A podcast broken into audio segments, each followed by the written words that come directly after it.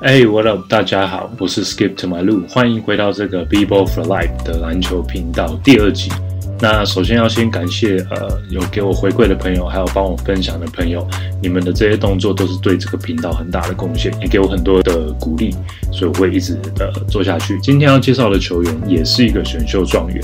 他曾经是全美最强的高中生，他能得分，能篮板，他的传球素质也非常的高，曾经带起一阵子的搭打风潮，成为潮流的象征。他打球啊，有的时候很高雅气质，有的时候又气势万钧，很有霸气，为大家送上千禧世代的全明星大前锋 Chris Webber，全名 Mace Edward Christopher Webber the Third，C Web。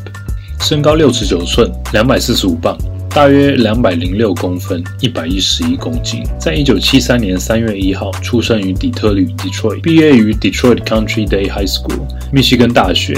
一九九三年第一轮第一顺位状元加入金州勇士，后来陆续待过华盛顿子弹。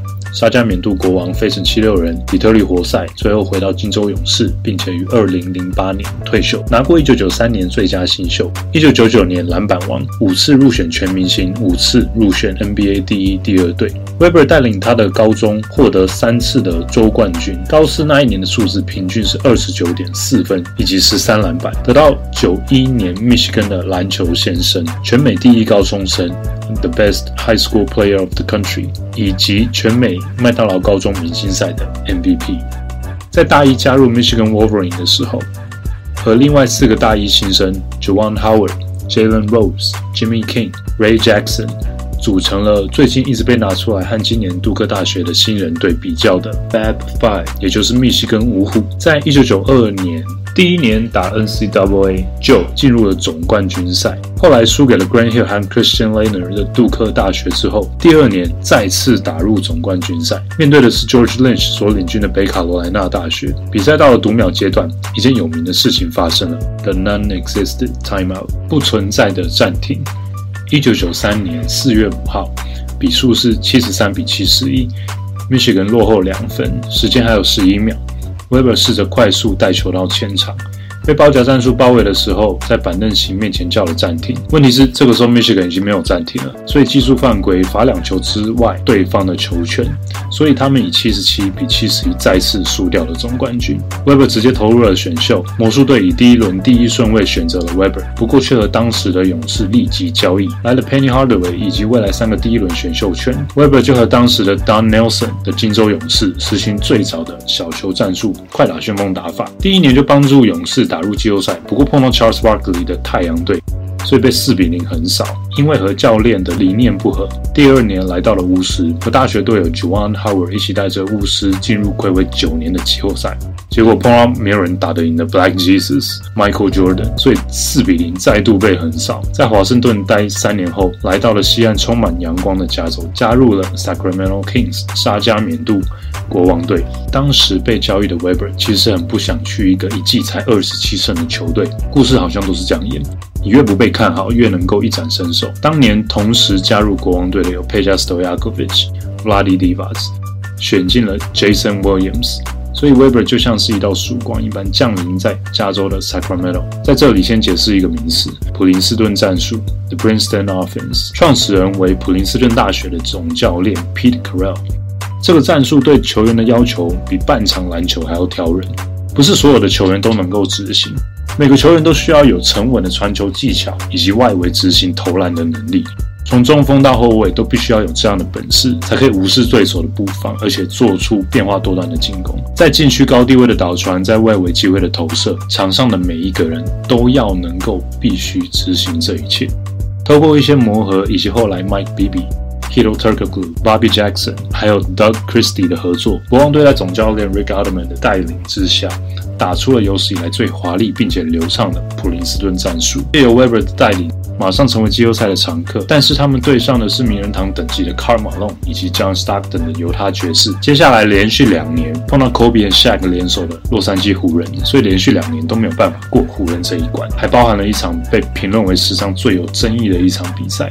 二零零三年的季后赛，西伤退场之后，七战输给了 Dirk Nowitzki 的小牛。在二零零四年西区决赛第七战，碰到了港内领军的明尼苏达灰狼，在最后一集当中球转了一圈，结果没进所以国王队在三年来第三次输掉了关键的第七战，一连串的季后赛输球，加上严重的膝伤，如日中天的 Weber 开始慢慢的走下坡。我其实一直在思考，到底是什么让 Weber 在球迷的心中留下不可磨灭的。印记绝对不会是他所得的奖项、数据或者是冠军。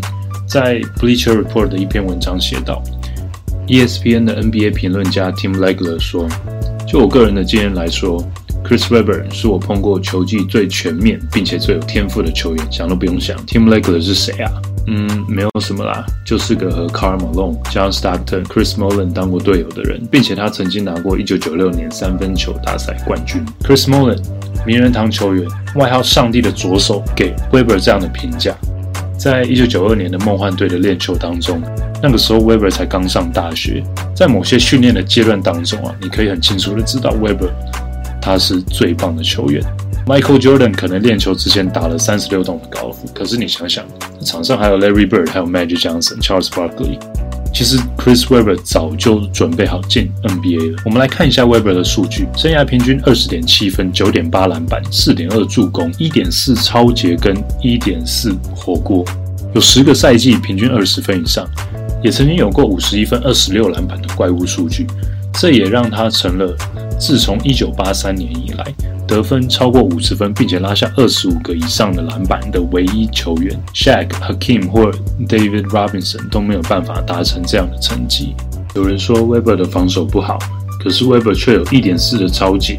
Dennis Rodman 和 Tim Duncan 的超节数都只有零点七而已。篮板和火锅也和 Garnett 的生涯平均十篮板一点四火锅几乎一模一样。在千禧年。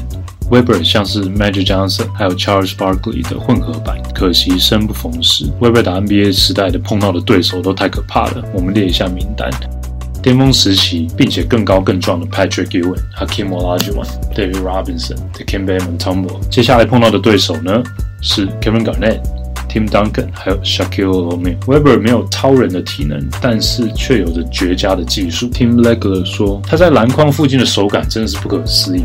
尤其他那双特别大的手，可以接出任何往他方向丢的东西。